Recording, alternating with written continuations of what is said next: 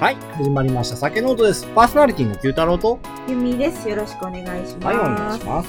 はい、酒ノートとは日本酒好きの私たちが送る日本酒レポートの番組です。この番組は美味しく日本酒を飲みながら香りや味、温度の変化を楽しみ、記録を残しながら素人二人で勝手に語っていく番組です。はい、新年明けましておめでとうございます。はい、明けましておめでとうございます。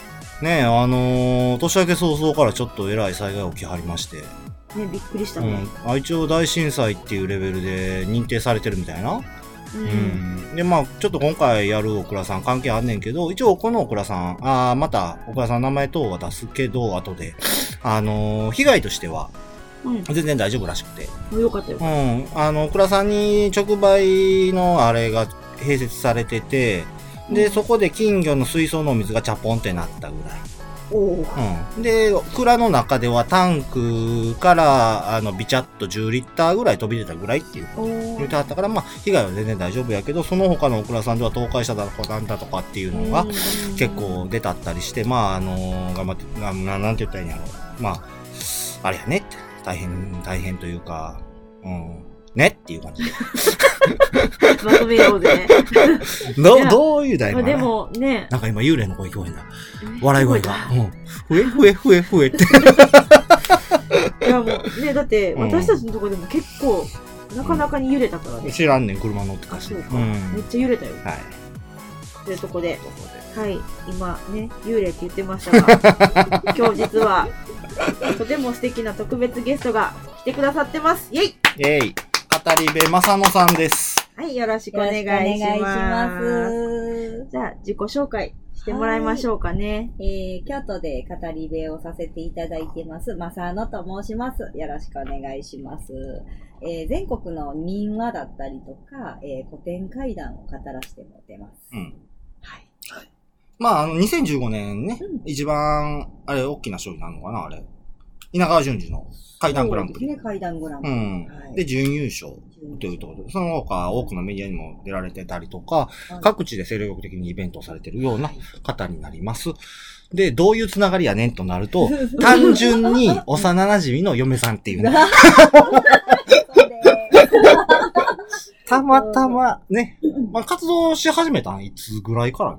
ちょうど10年。?10 年。うんああ、あ、そんなもん。そうそうそう。だから長男が生まれて、二人目、うちの二人目が生まれる時にうん放送があって、うん。ほんで、生まれた時にうん。やろうかな。うん、なるほど。まあ一応 YouTube とかもしてるみたいやけど、うんまあ、まあまあっていうところ。そっちはうんうんうんうんうん せやけど、あの、一回、一回だけやったっけ？生で聞きに行ったん。もうでも初期の頃も、それこそ10年近く前うんに、そうそうそう、町屋でね、やらせてうも。しかも島原の町屋やからなかなか雰囲気もあってなあ、あこすげえよかった。歴史的にも、うんそうそう。なあ、あこでさ、行って、すっごい語り口が、めちゃくちゃ良くて引き込まれるよね。ほんまにほんまに。で、いあの、普段の方を知ってるから。全然ちゃうやんって。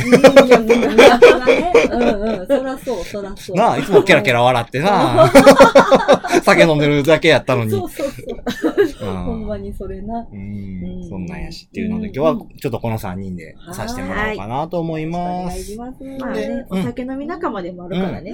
で、まあ。最後にちょっとうん。一席ね。一席おね。はい。設けていただけるということで。はい。一席って言い方したらね、あの、いやいや、大丈夫。大丈夫ちょっとそんなね、あの、うんお正月特別バージョンもありつつ、うん。やっていきましょうか。はい。はい、じゃあ175回でございます。175までいった。はいうん。はい。えー本日持ってきましたのは、はい。富山県から、玉朝日酒造、玉朝日エコーズ、純米生原酒、酒母搾りでございます。ほい。はい。開けながらスペックいきましょう。アルコール度数が12%、精米歩合が70%、使用米が雄山錦、日本酒度がマイナス55、使用酵母がチューリップ酵母となっております。どうしたの？ちょっと待って。なに精米60円。え、これ60やった？あ、ほんまや、60。60です。あれ？と思ってうん。書いてた。めっちゃいい香りです。書いてた情報がちょっと違ったね。あ、こっちこっち。さっき香り、あこっちさっき香り。なるほど。香り。めっちゃ高い。あ、まあ、その前に色をしてもらうんやけど、この人。うん色合い。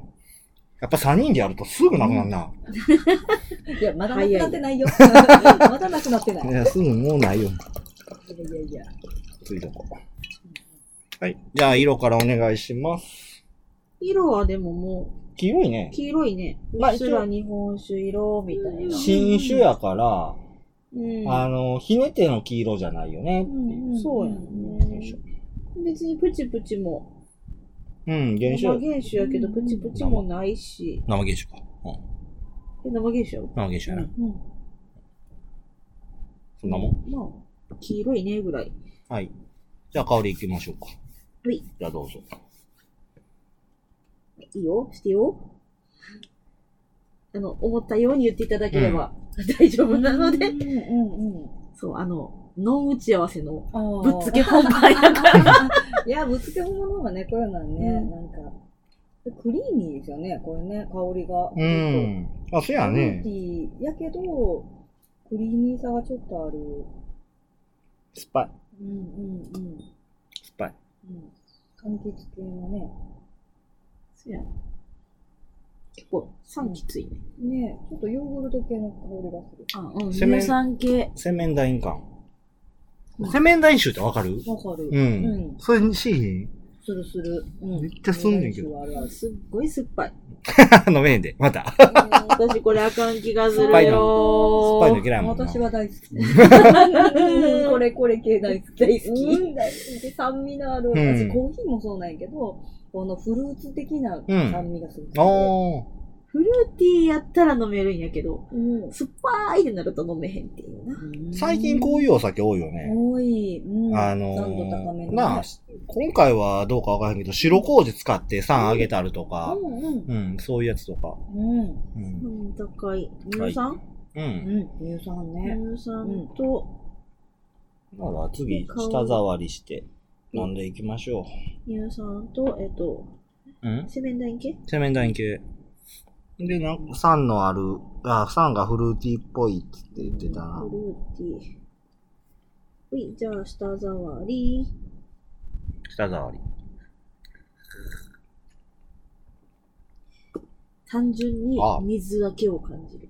うんあ、お酒の味とかじゃなくてこ、れは、あの、あれ、よ、よく飲むぐらいのと高度やと思うんだけど、中高、中軟水中から真ん中ぐらい。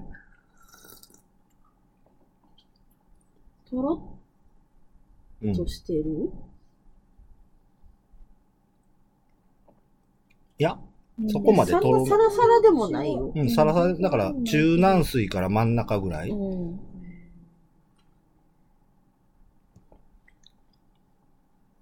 なんか京都の水ってこれぐらいの口当たり感ない？うんうんうん。伏見とかあの辺う。んうんうんうんうん。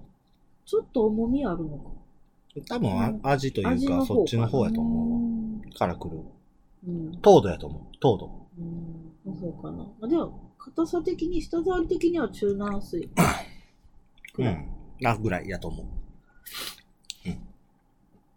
かなでいいですか？う。はいはい。はい。じゃあ、味で。味。味しましょう。もう、ほぼ、すごいな。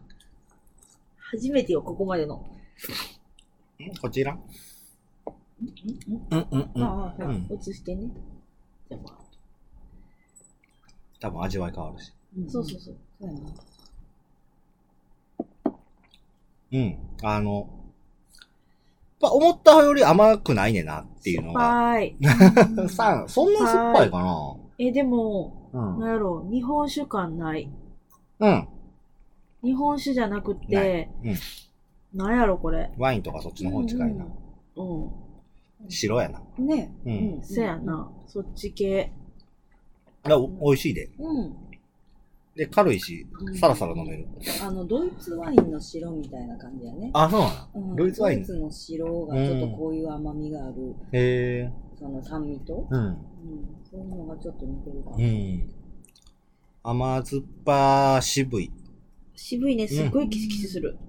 この辺の渋さっていうのも、その、やっぱワインっぽいよねっていうのに、ん、確かに。繋がってんやろ。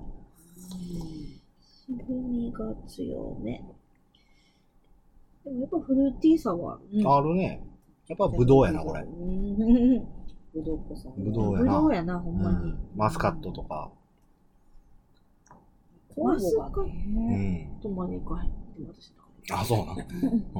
工房。工房がね、えーっと、チューリップ工房。うん、チューリップね。うん。チューリップってどっかにいる？いや、それだから、それ関係ないって 前言うたやん。出るよ花うん、そうね。いや、なんかでもちょっとするやつもあるやん。まあ、桜工房やったら桜っぽの感じがするけど。これめっちゃ飲みやすいんやけど、さっきからもうガバガバいってるわ。うんうんうん。もうガチで、うん普段の収録中もこのペースやからね。早いな 今日まだこの後たっぷり飲まんなんから抑えとかんなんねんけど。うなんか、次欲しなんねん。ん。このお酒。そうね。うん。わかるわかる。さ安いのにねそうそうそうそう。飲みやすいし、アルコールも低いもん。12やから、12やし食前酒でいっといて、せやねうん。何とご飯合わせろ。これ合わせるのか。まあ、ほんまに無難どころ行くならば、うんあの、乾きもんの方が合うよね。なんかこう、あの、干しぶどうとかさ。あー、なるほあど。ーほんまにだからワインのおつまみ的なやつ。そうそうナッツとか。ナッツとかもいけそうと思う。なんか僕らの中では出えへん。あれやな、あ意見やな。そう、あの、ワイン系で見いひんからね。うんめっちゃご飯に合わす。普段から。えでもご飯には合わなさそうだけどな。今、あんこに合うかな思っててんけど。うん、あーあんこ合いそう。ほら、ほら、ほら。うんだからフルーツ大福的な感じだよ。きっとそう口の中で。うんあーううんん。この酸味がちょっとフルーツ系の酸味やから。うん。うん。ご飯、ご飯か。何ご飯ちょっと難しくない？うかな何と食べようかな。ちょっと待ってや。中華。ほほああ、あ、でも、うん。例えば、中華の中でもこう八角のあの感じの効いた、八角はどれやろ？八角スパイス系。そうそう、スパイスのさ、は味をどう説明した味をあれじゃない？えっと、角煮のさ、ちょっと癖あるやつみたいな。ああー、あれか、あれか。うんうんあうん。そう、だから角煮やとちょっと豚がちょっとあれやかうんら、きつい同じ煮込みでも、うん豚足を、豚足？はそう、うん甘辛く八角入れて、そう。そう、あの、ちょっといいとこのさ、と、そうあそう。の、普通の角煮じゃなくて、ちょっといい中華料理屋さんで、あの、高級っぽく出てくうんるうん角煮？高っていう感じ？わかる？わかるそんな感じやねきっとうんそうそうそう。きっとそうや。ね。あれは？フカヒレとか？いや、フカヒレじゃないと思う。。うん。本当にそういうあの、あれも八角入ってるでしょ。うんうんもっとスパイス効いてる感じ。そうそうそう。うんめっちゃスパイス。なら何やろ？え、でも本当にワインに近いものの方が合うかもしれんねう。そうね。白身魚のなんか洋風系とか、じゃあちょっとカンニングしようか。うん。カニグスの、カンニングする。たまにするやん。うんするな。うん。えー、確かどっかに書いてたと思うねんけど、例えば、あれやね。おしゃれなやつで言うとさ、あれじゃん。あの、カルパッチョ的な、あの、あー白身魚のカルパッチョとか、カルパッチョあーそうやな、ワイン系で合うやつの方が美味しいかもしれない。やっぱり洋食に合わせてねあとデザート系にもいいよーって書いてるなんやなな。まあ、フフルーツなんやろうな。前、あれやったな。ふあの、この、こういうお酒をさ、うんフルーツポンチにしようぜって。あ、入ってへんあ、。入ってへん。うん。って言うって、言うたことがあったよな、どっかで。うん。だから、フルーツ漬け？うん。うん日本酒のフルーツ漬けみたいな。とか。あ、つぶつぶ。見えてへんから、見えてへんから行さん入れんねん。あー、大きいに、ぎょうさんおー待ってる。ありがとう。あんたは？ゆみちゃんは？なくなってきたよ。んはい。これは、でも、飲める。うん酸っぱいけど。あよかった。なあ。うんこれはいける。うん。ほんま結構スルスルいける。しかも飲み疲れしないね。ねこういうおうん皿で割と飲み疲れしてだんだんこう甘みが口の中溜まってきたりとかするものもあるけど。の途中で嫌ってなるやつ。酸がきついから、うん一回一回スッキリするんかも。ね、それはあるかも。えっと、一応ね、このお酒、 ECHOES っていうのはうん、杜氏さんがうん、ピンク・フロイドの名曲からインスパイアされたものって書いたんね。ちょっとよくわからへん。ちょっとよくわか姉る。妹品のマザーもそうです。うん、ちょっとよくわからへん。おー、うんそういうことなのね。フロイドファンならわかるかとっていう風におっしゃってる島、えー、杜氏の島さんという方はマニアックすぎるという風に笑い付きで紹介されてますね。マニアックな。らしいわ。でもでもラベルも可愛いしね。まあね。うん。うん。なんか、すごいこう。ないよね。うん。あんまり。ね、かわいい。マーブル模様みたいな感じう。ね。うんん。ピンクと、何色？と、みたいクリーム色も入ってて、な。ちょっとピンクベースな感じや。はい。じゃあそういうところでいいね、いろいろお話入っていきましょう。はい。まずあの、ちょっと気になるところの酒母作りっていうやつね。うん。そうねし絞りやな。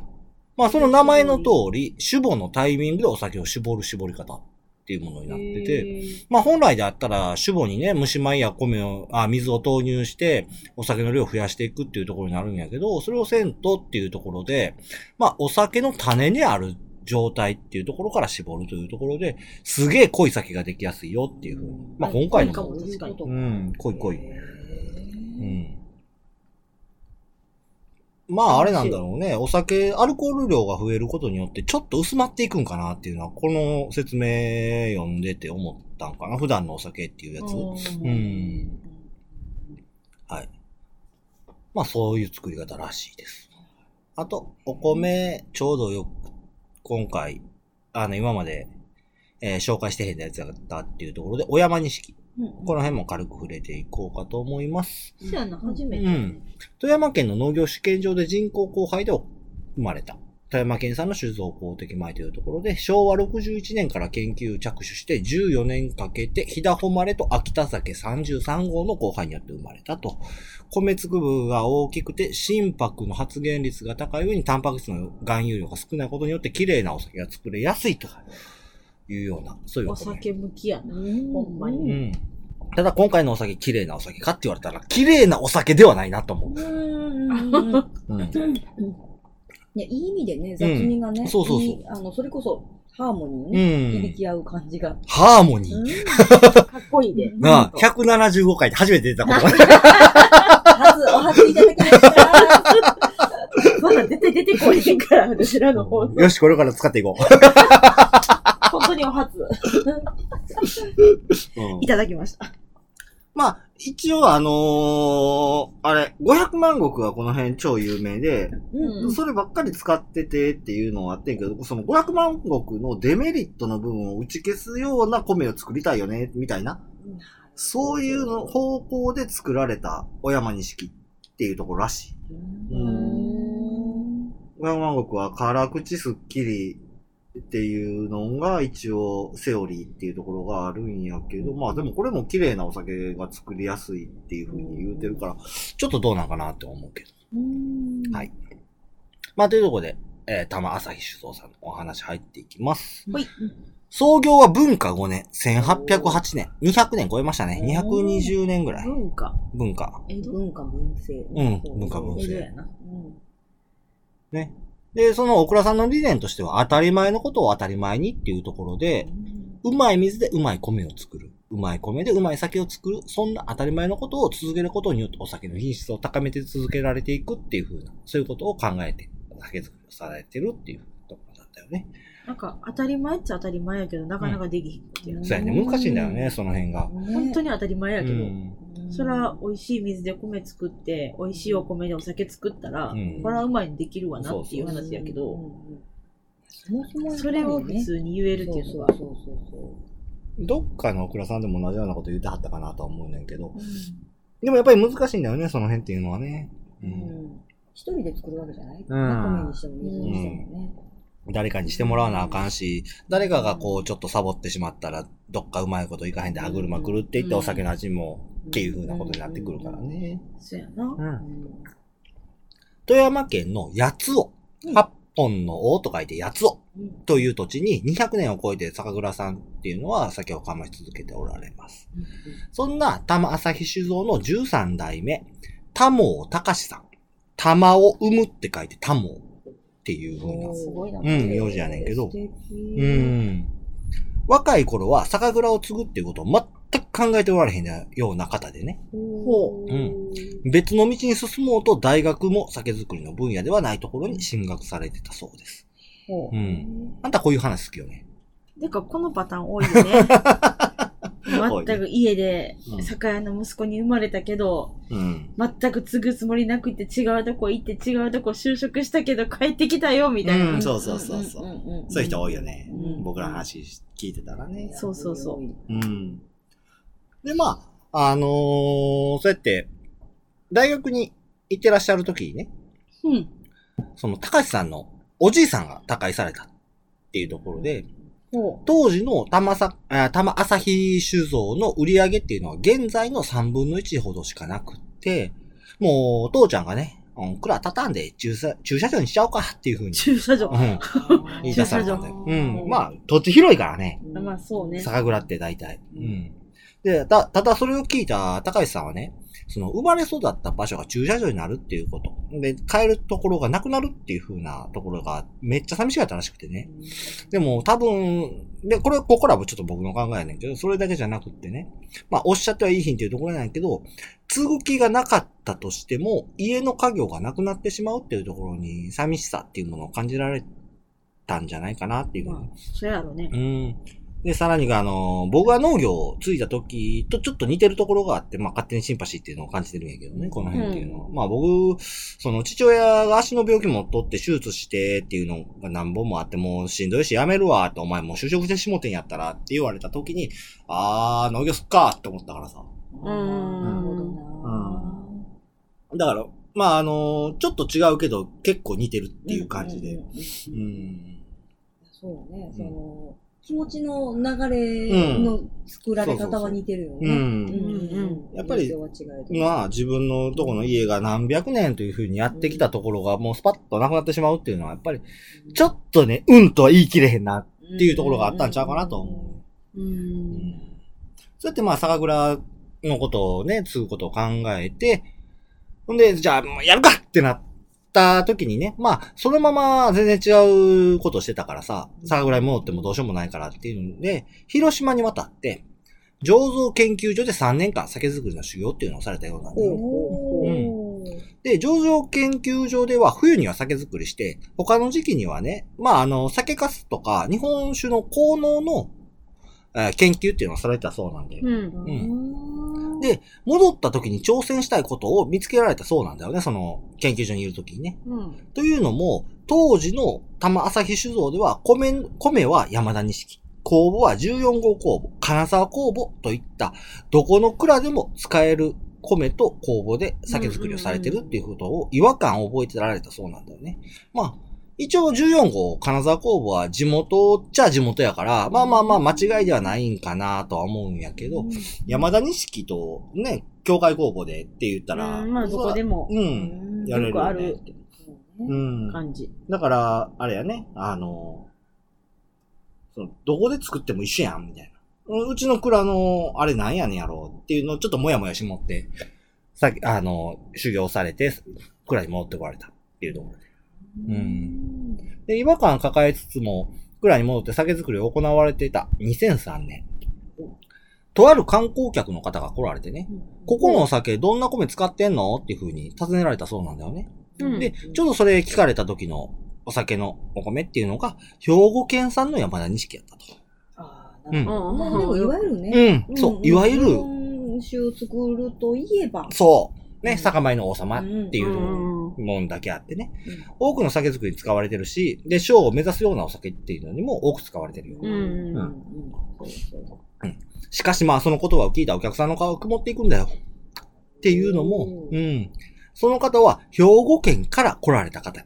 やったんだよね。うー。ん。間が悪い。うん。うん。うん。うん。うん。ほん。まにね。あ、もうそれやったらええわ。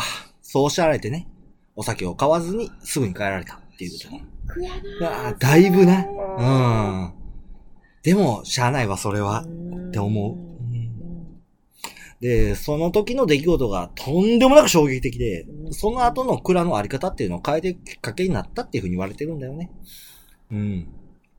研究所の頃から考えられていたことと、お客様からの一言、それらが抱き続けてた違和感と合致して、このままやったらあかんっていうことで、ついに改革が始まった。う。うんん。まず酒造りに関わるすべてを地元富山県産に変更。それは米、水、酵母だけではなく、蔵人も含まれる。おー。うんあ、それってすごいようね。ん。そこまでできるとこってなかなかないよ。なかなかどっかあったな。あったよ。一軒だけあったと思う。一見あったよな。確かうん比べても全部。佐渡かな。うんあこは電気まで佐渡さんやか 島やからら。そうやね。ね。あったん確か全部全部あそうね。うん。全部。そう。あの、ソーラーパネルつけて、そこはで、自分のとこで発電してっていうのをしたかったけど、うんまあそこまではさすがにっていうのはあるやろうけど、うん。まあそうやって、蔵人さんももうあの、よその人がいたら、あごめんやけどっていう風にしはったみたいな。で、そしてさらにね、もう一つ工房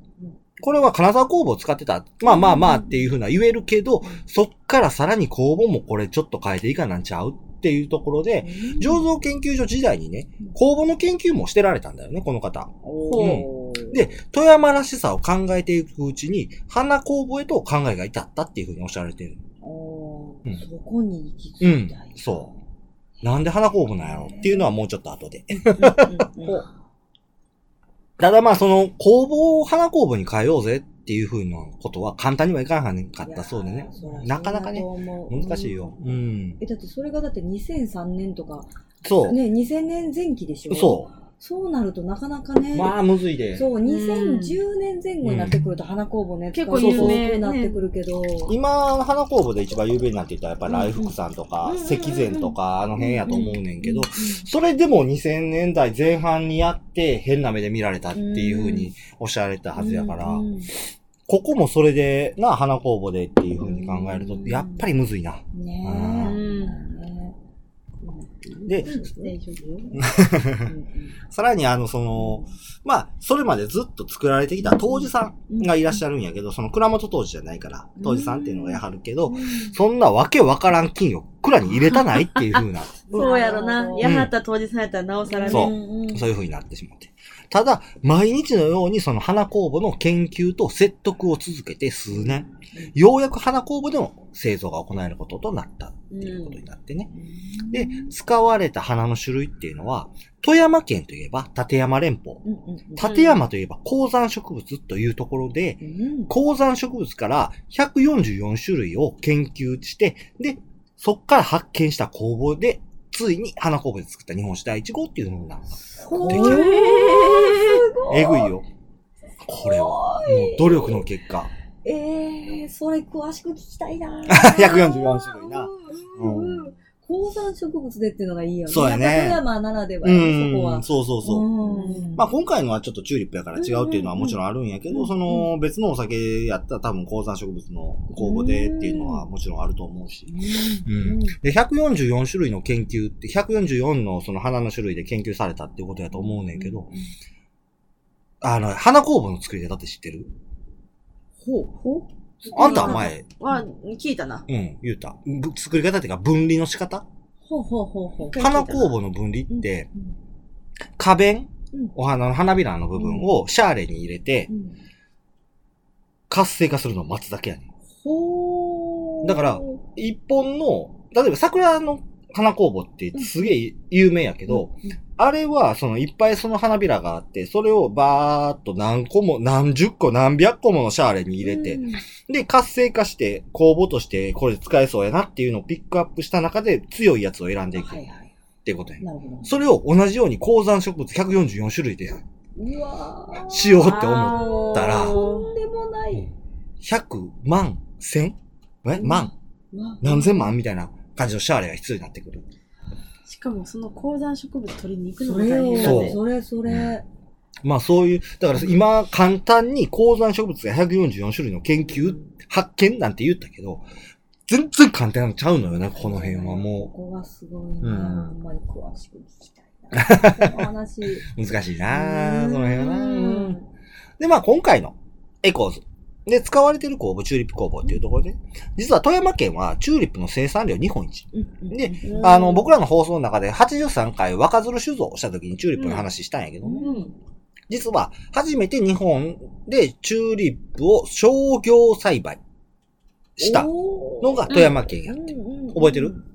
なんか言ってた。うん。で、戦時中も守り抜いたっていう、そういう、これがすごいよね。いろんなこう家の人に、その戦前からこうチューリップの栽培っていうのをされてきはって、うん。で、どうやら富山のその土地っていうのはチューリップ栽培にすごい向いてると、うん。いうところもあったりして、で、じゃあしようかいなっていうふうになったんやけど、その、よそから、海外から入ってきたもんやっていうところで、うん。やっぱりその、な、戦時中はね、そううん。もなってしまうやん。ううん。それをその、地域の人全員部で守ったっていう、そういう話があったんよ。えっぱい。83回の。最後20分ぐらいで喋ってるから。まあそうやって、あのーチューリップ、今回のはチューリップ工房やけど、うん、そうやって、あの、個性を求め続けてね、当時さんと二人三脚でお酒を醸し続けられて、来られた高橋さん。急激な方向転換によって急成長を遂げられて、唯一無二の酒蔵としてその名を、えー響き渡さ、渡らせておられます。この先また新たなお酒を驚きとともに発売されていくことが楽しみな奥倉さんです。というところで締めさせてもらいます。どうですか？うんいっぱい喋った。いやいっぱい喋った感動ポイントが多すぎて。うん、ねえ。もっと掘りたいところがいっぱい。うんうんまあ、ひょんなところというか、まあ、おじいさん亡くなられて、よようやっと蔵の方を向かれた方っていうところもあって、多分、頭が柔らかかったんやろうな、っていうのはまず思う。うん。本当それはそう。その昔からあるものを守り続けなあかんじゃなくて、どうしたらええんやろうというところを考えて、前に一歩進まはった人なんかなっていうのは印象的かなって、僕の中では。ただでも、その、向く方、向いた方向が、その、全部富山やったっていう、その、小さく狭まるっていうのがね、また面白くて、うんうんうん。そっからまた花に広がるみたいな。うんうんうんうん一旦狭まってんのになんか全然違う方向行ってるやん、みたいな。うん そう狭まったんもいいんかもしれない。うん。だってあるやん、あの、次、次だし、じゃあ世界進出でブワーって広げるところとかも。ん。やはりじゃなくて、根本見直して、うん。専門性を高めた。一に戻るっていうのが、そうだよ日本酒という、その、まあ、言うたら狭い世界の中でさらに狭めたことによって、選択肢を狭めたことによって、新たな選択肢がそこからまた生まれた、うん。みたいなうん。ことやなと思う。うん。そしたら、うんで、あの、144種類の努力。ここはすごかったなと思うわ、ほんま。うん。その一言で言うてしまったけど、さっきも言った通り、その、とんでもない努力がなかったら、生まれへんかったお酒っていうところになってくるやろうし。うんうんうんうんね、やっぱり、そう、あのー、Q ちゃん自身が植物とね、ずっと、ねずっ。と向き合ってるからこそ分かる、なんかね、この大変さっていうところあるよね。うん それはあるね。うんうんうん。ずっとね、もう十、僕も十何年農家して、20年か、近くにもなんのかな。うん、してきたし。その辺はせやな、いつも思うな。お米の話とかしてても、あーって。身に染みるものがね、やっぱあるよね。有機酒造とか言い出すと、わーって言い出すから。あ、有有機栽有培。機栽培って言ったら、あーって言い出すし。うんまあ、有機も、まあ、いろいろあるからね。ううんん、うん、うん。どこまでのベクトルでやるのかっていうね。そうそうそうそう。んん。うん。それはワインとかでもみんなそうやし。うんうんあの辺はね、ね。ね、熱くなるポイントやで。いやいや、ほんとほんとほんとね。それは熱い熱い。はい。ここの他のお酒が飲みたくなるね。ああ、せね、やなほんまに。ね。そう、今回ちょっと結構、どっちかってワインっぽいとかっていう独特な感じやから、うん。お湯温めるの忘れた。あれやもん。この後監視やんなのに。もうちょっとしゃ、もうちょっと喋って。もうんうん大丈夫うんうんでもね、ね飲んでみたい。う。うんん。はいってことで、Q さんどっかで仕入れてきて。ねこれどこで買ったっけな？なんかちょっとちゃうとこで買ったんや。あ、じゃあネットや。あ珍しくネットで買ったんや。んなか、ないのよ、このお酒、この辺。うん。ちょっと見たことないもん。うん。うん。えー初めていただいた。基本的にやっぱ地産地消をしたいっていうことで、あんまり他には出さらへんのかな。どうなんやろね。東京とかね、行けそう行ってるやろうね、そっちは。うん。東京と関西では流通が全然できないもんね、全然違う。やっぱり大阪とか多いって言っても、大したことない。ううんん。東京には負けるわ。うんレーベルも全然違う感じで、ね、お客さんも東京向けと、ね、そうやね他の地域向けと、うんあるとこもあるしね。ああ、特約店って調べてて、一覧が。もうちょっとわからへん。うんうんもう全然、全然今まで飲んでたのとまたちゃうよね。違うう。ん。やっぱり、その、どういう風に売ってはんねやろなって気になるな。うーん。マッサノさんはよう酒飲むな。あ飲みますね。飲みますね。飲みますね。その辺聞いていいかな。あーうん。そう、あのーそう、日本酒そもそも好きなんですよね。うん私、あの、生まれが京都ではなくて、兵庫県の伊丹なんですよ。うん。で、やっぱ伊丹ってね、清酒発祥の地だと自称している あの、まあ、諸説あるんでね、歴史的に。清酒せやね。綺麗なお酒を作らはったとこやそうですあの透ね。明なお酒うね。ん。まあ、一応その2箇所、うんあのね、奈良の、うんあの、えー、小覚寺やったっけ？うん。小略寺だ。小略寺か、まあ、伊丹、あの、伊丹かっていうところ。多分私は歴史的には小略寺だと思ってるんだけれども。省略寺は うん、あれでしょ？あのー、えー、どういうたらいいかな？こう、あ作り、作り。あ、あ、そうそうそうそう。菩提元菩提元のの元となっ元となた。った。そうそうそうそう。あれやね歴史的にもあれ。うんでも、あのー多分時代的に清酒ができ始めてたんやと思うね、その全国的にも。うんうん。あの、お茶とかもそうやと思うけど、うん入ってきたのは英才禅師がどうのこうのやけど、うん。あのーも、もともと自品種として、うん。あの、あって、うん。あの、お茶は飲まれていたっていう説がやっぱ、色濃くあるし、それと一緒でね、うん。多分清酒も作られ始めてたと思うね、うんそれを、まあ、多分省略寺が先に作って、うんで、伊丹は多分、作り的には後なんやと思うけど、それこそ、さっきの話、流通として、うん。商売として初めて全国に、うん。あの、清酒を送うり、んあ、の、売り始めたっていうところで、うんた役割が別なのかなと私は思っていて。ああ、なるほどうんね。うんうん歴史的にはうね。ん。その辺のあれって難しいところあるよね、ねやっぱり。う。ん。その、どこが発祥やねんって言われたら、うん。いや、そらうちもっと昔から作ってたぜって言わはるところは、まあそら、うんうん。うん。うん。なんぼでもあると思うんやけど、うん実際その周りに認められたっていうのが、うん。そう一番やったっていう風な感じやね、うんうん。うん結局。そうそうそうそう。うん。っていうね、その本家分家的な話がね、うん。そう そうそう、ある、あの、伊丹で生まれ育ちました。あの、そうそうそう、日本酒がね、どうしてもね、そうやね。なん。か家系的にも強いんですよ、うちね。あ、そうなんや。うん。なんや。そうそうそう。ほなら、もともと南の方から来はった家系なんかな。かなどうなんかな。いや、でもね、うち本当に関西の人ばっかりなんですよね。あーでもよく言うやん、うんほら、南か北か、あどっちかっつって。うん。あ、もう琉根源的な話、ね。そうそうそうそう、琉球か、あの、それこそ、北海道の北の方とか言って、あっちの人らが強い言うて。うんうんうん。あ、これ人肌感ね。人肌感。はい。うん。こっちもうちょっと。そう、大体うちは60度？さあ、36度。36で。36度。うん。香りと36度で。味としといて。はい。じゃあ、うんそこは、佐野さんにお願いしようかな。香りどう？変わった香り変わった変わった。どあこれね、なんか、あの、なんやろ、あの、攻めダ飲酒が消えたうね。ん、ツンとすうん、うん、るね。うん。すごいツンとする。うん。そう。酸が。酸がね、そう、立ってるうね。ん。私は好きよ。私はとっても好おー。すっごい酸やろ。き。うん。チュンと鼻くるやろ。痛い。鼻痛い。でもなんか甘い感じも、うん、うん。ね。そこは残ってるけど。飲みなはれよ。うん、うん。うんだから、あの、ヨー、ヨーグレットみたいな。あー、ヨーグレット。あの、ね、そうそうそう。んあの、あの感じがちょっと。おーパ 顔が。ちょっと猫の顔潰してるで。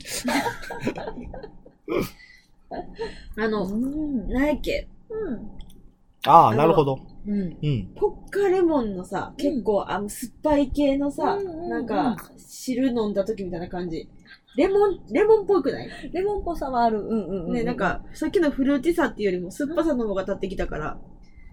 でも私は好きなんよ、この、この、柑橘系の酸味が。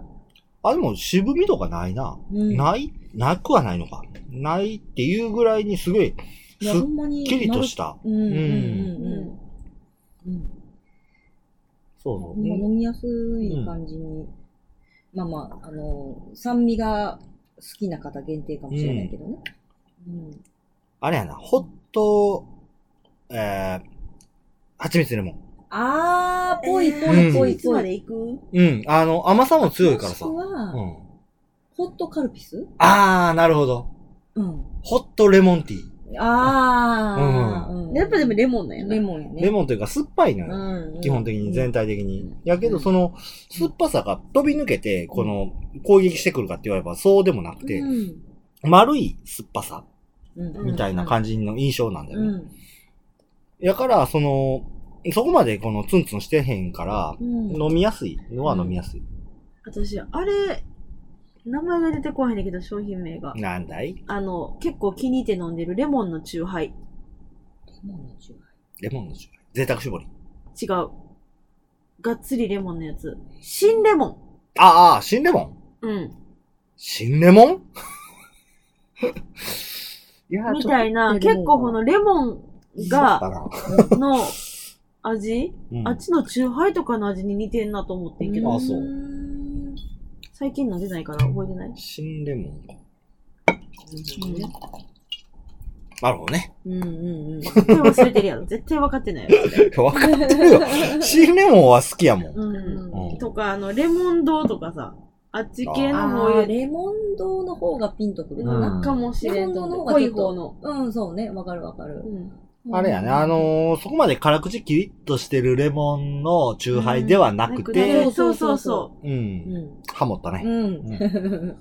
そうやう。ね。で、あの、この作ったレモンの味でもなくてっていう。ちゃんとしたレモン味の。ちゃんとしたレモンのうんうんうん。うん。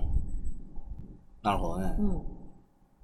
うんただ困ったことに本当にアルコール感感じひんから進むね。進むいやすっげえ美味しい進む、これ。瓶がさすごい勢いで入ってきて。そやな。まあまあ、一人多いとね。一人多いけどねなるよね。ううんんうんうん。いやけど、すごいな。はい私も結構飲んでるしね、今日は。うんこん。なところで。うん。はい。あとはじゃあ、うん。一石一席。お、投じてもらいましょうか。ほい。一石投じるって違うな。意味がな。石になったね。そうですよね。はい。まあ飲んでるからいつもとは違う語り口かもしれないけど。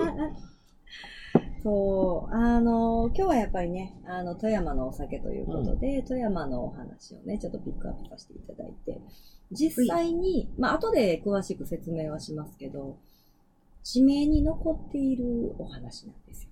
ほう。うん。じゃあ、まあ、とりあえず行こうかな。まずはね。昔、昔のこと。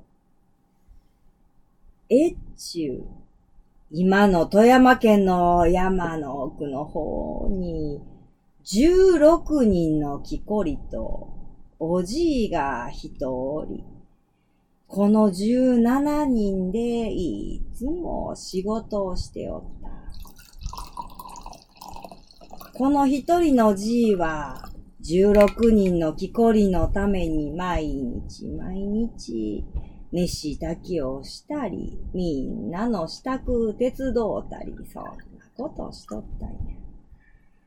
こんな、ようさんの人数でやるさかいな、毎日毎日、おのを振る音が、こーん、こーんって、この辺りにはずっと響いておったんやと。そんなある日のこと。木こりたちは小屋で晩飯食べながらこんな話をし始めた。明日は谷で一番大きい柳の木切りに行かないかな。そんな話をしてた。その夜のこと。じさまは夢を見たんや。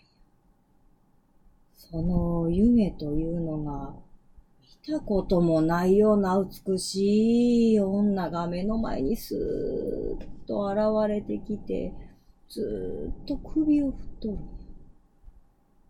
ずーっと首を振るから、何のことかなと思ってじーっと近づいてみると、なんといて、なんといて、やんといて、そう言うてるんや。何かを切らんといてと言うてる。はっと目が覚めたら、おじいはいつものように山小屋で寝ておった。これは一体何の夢やったんやろなぁ、思って、朝まで待って、いつものように16人の木こりたちと山奥へ出かけていった。その日は、この谷で一番大きな柳を切れと、そういう風に言われてる日やったさかいに、いつもよりも支度が大変や。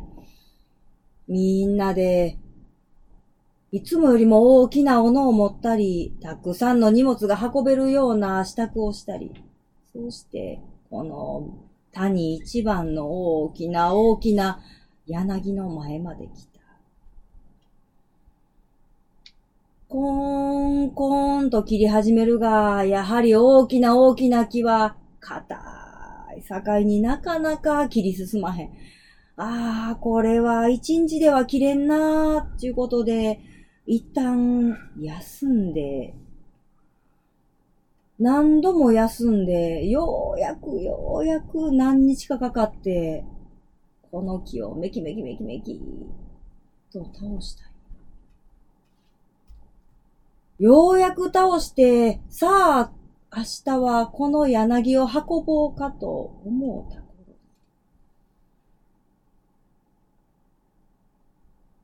夜になって、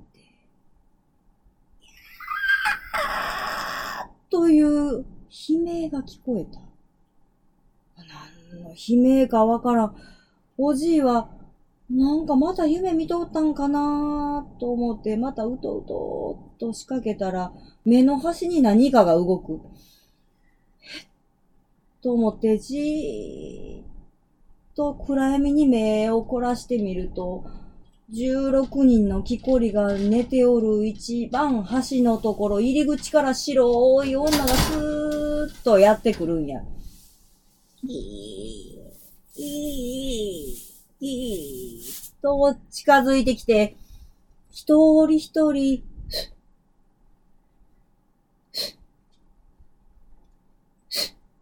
と息をかけていく。一人一人一人、そして、おじいの隣まで来て、じーっと、その女とおじいと目があった。その女が、切らんといて言うたのに。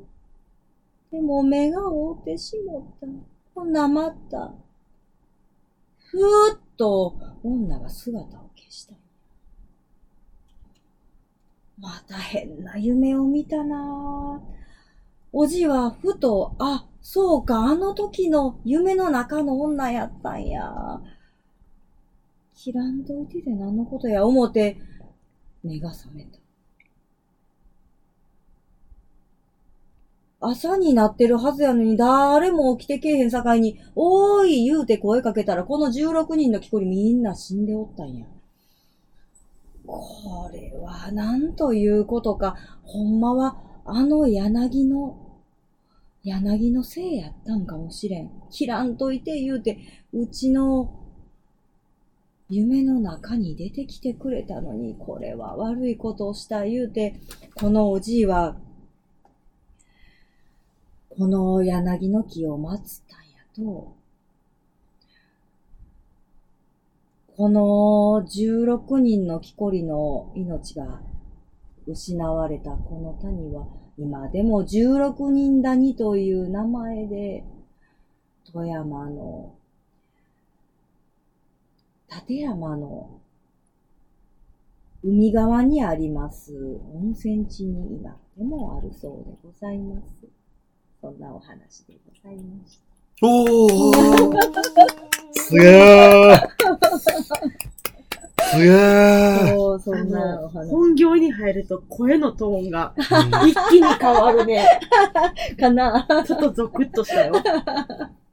え、16人そう、だ。16人谷っていう、そう、地名がね、今でもあるんね。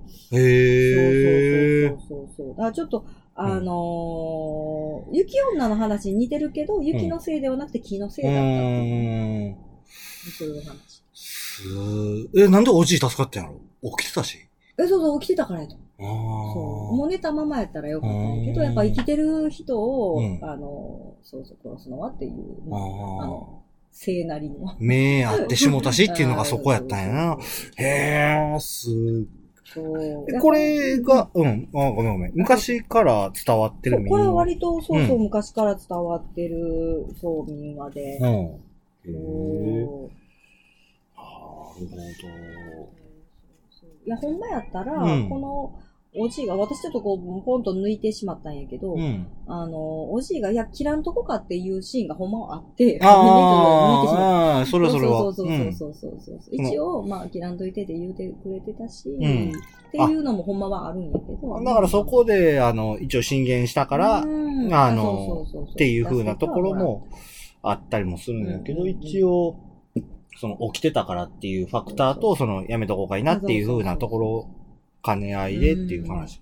へえ、すごいね。そう、これなかなかね、本当に。いつぐらいの話これ、あのね、昔話って結構いろんなパターンがあって、昔、本当に、あの、中世頃からのうん話が残ってる場合と、うん。江戸時代の話が残ってる場合と、えっと、昭和初期ぐらいの話が昔話として残ってる場合もあって、もうこれは地名にまつわる話なので、おそらく中世ぐらいじゃないかな中と。世や、室町とか。室町とか、そうそうそう、それぐらいっ。ぽいな。うん、それぐらいじゃないかなと思ってます。へえ。うん城うんこれどっから仕入れてきた こんな言い方はあそうそう結構ね、あの、全国ずつ裏裏いろんな昔話を語ってもらってるんですが、うん。えっ、と、私自身は、うん。えっ、と、基本的にご依頼をいただいた土地の、うん。あの、えっ、と、えー地域市、うんあ例えば、富山県何々市市みたいなうんのを見させてもらったりとか、そういうふうな感じで、うん。私は調べていて、うん。そうそうそう。なので、あの、他の方は結構その地域に、あの、実際に赴いて、うん。えっ、と、地域の、あの、おじいさんおばあさん方にお話聞かれたりとかってしてる方もいるんやけれども、うんただ私はそこまで手が回っている。ああ、なるほどね。そうそうそうそう。という。そう。うちらもな、たまにその民話とかっていうのをしたりもするけど、うん。やっぱり本業は違うね。うん。うん。面白おかしくしてしまうからね、どうしても。この口調やからね。うんうんうん、そうね。あれ、あ覚えてんの？カッパがね、うん川を渡ろうとした武士の馬の尻尾に、あ、し、尻に噛みついたっていう話。あどこやったっけ？あれ。忘れたけあ、ど。どうやったかなあるあるある。うん。あの、武士が太刀で、あの、手を切ってっていうやつね。いや、手は切ってへんなんじゃないかな、その時のは。あ、そうか。ほんで、あのーカッパにうん免状を書かして、石に。で、あの、川の氾濫やめさせろ、つって。で、それを山に埋めて、そしたらカッパが奪い返しに来たみたいな、そんな話うん。あったと思うけど。いや、面白いよね、民話っいや民て。話面白いめちゃめちゃ面白いよなほんまにそれこそやっぱ地域性があるので、うやっぱ立山はね、ん。うん。あの山深いから、うん。やっぱその木こりの仕事が昔から多かったよね。うんだから、いわゆるその、例えば、えっ、と、雪女に出てくるのも木こりのうん親子やけど、あれは二人で、うん親子でやっててこん、こんな集団ではなかった。集団のやつね。集団っていうのがね、ねうん、やっぱその地域性があるなーっていうのはすごい思うかな。え。あんまり聞かへんよね。うん16人って。16人、そうそう。だからほんまやったら、うん。えっ、と、まあ、これがちょっとどっちか分からへんねんけど、例えば、うん33元堂を作るためうに、ん。切られた柳の木の話っていうのは結構全日本、えっ、と、関西ではいいろいろあって、うんうんあの、33元堂は平安末期に作られたんやけども、その、えっ、と、いろんな伝承があって、うん例えば、和歌山には、うん。えっ、と、木の性が、まあ、女性の木の性が、うん。えーその柳の木を一旦切ることを、うん。あのーまあ、その進言したうん。木こりのところに、うん。あの、お嫁入りに来るっていう話がああって、でも結局切られてしまうから、子供が生まれた後あ。で、うん。その、まあ、もうお別れです。私は今日に、今日の港に上がりますねって言って姿を消すんやけど、うん。実はその切られた木たちが、うん。あの、自分の嫁さんであり、自分のお母さんだから、知らんと手伝おうとしたら、他のどんな、うん。あの、筋肉隆々のうん。人たちが手伝おうとも動かへんかったのに、その二人が手を添えた途端ずって動くみたいああ。な。そそういう話とか同じ33弦道を作る話でも、うん。えっ、と、男性の気のせいになって、うん。あの、地元の女の子、それは、うんえっ、と、京都の北の方の話だったかな。うん。あの、夫婦になるんやけど、うん。切られてしまったから、うん。まあそこでも別れが起こるみたいな、うん。結構いくつか話がいろんな話があって、へまあ、ちらっと言おうと思って、うん。覆されたしあれやねんけど、うん。そういう、あの、精霊というか、うん。性の話って、あの、うん。女性が多いよね。女性が多いけど、うんそう、実は男性もあんねやそう実は男性もあるの。今、今、そういう、言おう、言おうと思って、あ、男出てきた。実はいた。うん。あ、そうなんやね。珍しいな、それ。珍しほい。んまに。うん。大体女の人だな。そう、まあ、大体性は女の人がう。んまあでも、うん。ものによってはおじいさんが性という話もあるかものによるかな。いろいろ、本当にいろいろ。そうなんやうん。本当に、まあ、面白いな地域性もあり、うん面白い面白いね。すっごい面白い。ううんん。こう話大好きやな。うんまだまだ聞きたい人はぜひぜひ、あ、はまさのさんのはい。YouTube。YouTube でいいのかな？YouTube, が一応、まあ、いろいろ動画を上げさせてもらってて、今ちょっとなかなか、あの、新しい更新はできてないんですけど。それはもうイベントに出てほしいあね。言ってほしいね。イよベントもぜひぜひしてはるので、うんぜひそちらにイベントも。も、近々で言うとですね、1月12日。またキンキンやな、本当に。はい。近々で言いますと10日後はい。うん。どこでやんの？えっ、と、ナンバーにあります、うん。えーロフトプラスワンウエストという、あ、ロフトプラスワンの。はいうん。あそこに、えー女性怪談師ばかりの、あの、新年、え怖い話会ー。みたいなのがありまして。えー、誰？あの、桜さんとか？あ、そうそうそうう、んさんとかバグって千華さんは？千華さんはあやっぱ東やからそうそうそうそう。なるほどな。あと、神原めぐみさんと私と4人で出させてもらいます。なるほど。やっぱ桜さんは来てもらわんのぜひぜひね。あの人京都にやもんね。そうそうそうそう。うん。聞いてみてくだうんさい。そうやね。えっと、リンク貼っとこうかな。あとか。はい。忘れへんかったなしますはい。あとね、島田秀平さんの YouTube にそうやねさせてもらってるので。そう、なかなかにねあ、れ面白かった。いやうんー、嬉しい。よかったよかったうんそんなプロの方もこんな自由に使っていいのかと、贅沢なことをしていいのかといえうえ美味しいお酒いただいて。なのですが、はい。ということで、そろそろ、今回の酒の音お開きということで、はい、終わっていきましょう。はい。はい。はい、今日もお付き合いありがとうございました。またの名もありがとうございました。ははい、今日の放送はいかがだったでしょうか私たちもたくさんのお酒情報発信してきましたが、まだまだ出会ってないお酒、オクラさんたくさんあります。皆様からのこのお酒美味しいよとか、このオクラさん情報を聞いてみたいなどのリクエストメッセージお待ちしております。もちろん、今回の方、今回の放送の感想、放送を聞いて飲んでみたよというメッセージも大歓迎しております。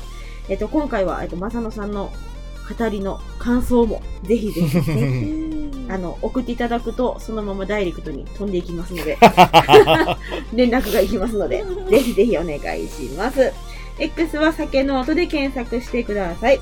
放送情報もちろんですが、放送回の日常もつぶやいています。ぜひ覗いていただき、フォローお願いします。メールアドレスは、酒の音2020アットマーク gmail.com です。メッセージお待ちしております。というところで、えっ、と、令和6年も、これからますます酒の音頑張っていきますので、これからもぜひよろしくお願いします。では、今回の放送おしまいでございます。ありがとうございました。まだ飲むよ。